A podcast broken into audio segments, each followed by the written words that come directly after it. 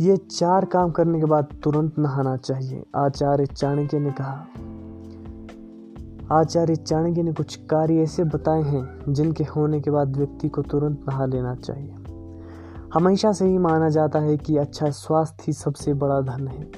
इसी वजह से स्वास्थ्य के संबंध में कई प्रकार के नियम बनाए गए अच्छे खान पान के साथ ही रहन सहन और आदतों का भी हमारे सेहत पर प्रभाव पड़ता है।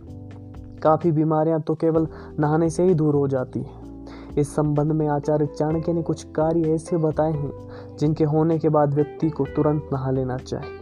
आचार्य चाणक्य कहते हैं, जब भी शरीर पर तेल मालिश की जाए, शमशान से आने के बाद, हजामत बनाने के बाद और सत्री प्रसंग के बाद स्नान करना अनिवार्य माना गया है।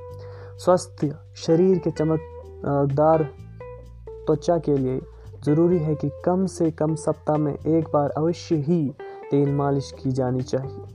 तेल मालिश के बाद शरीर के रोम चित खुल जाते हैं और अंदर का मेल बाहर हो जाता है।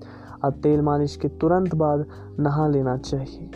इससे शरीर का समस्त मेल साफ़ हो जाता है। त्वचा में चमक आती है। इसी तरह यदि शमशान में जाने के बाद भी घर आकर तुरंत नहा लेना चाहिए। शमशान के वातावरण में विभिन्न प्रकार के कीटाणु और विषाणु रहते हैं, जो कि हमारे स्वास्थ्य के लिए हानिकारक होते हैं। अतः, वहाँ से कर आकर तुरंत नहा लेना चाहिए। आचार्य चाणक्य कहते हैं कि हजामत करवाने के बाद भी तुरंत स्नान कर लेना चाहिए।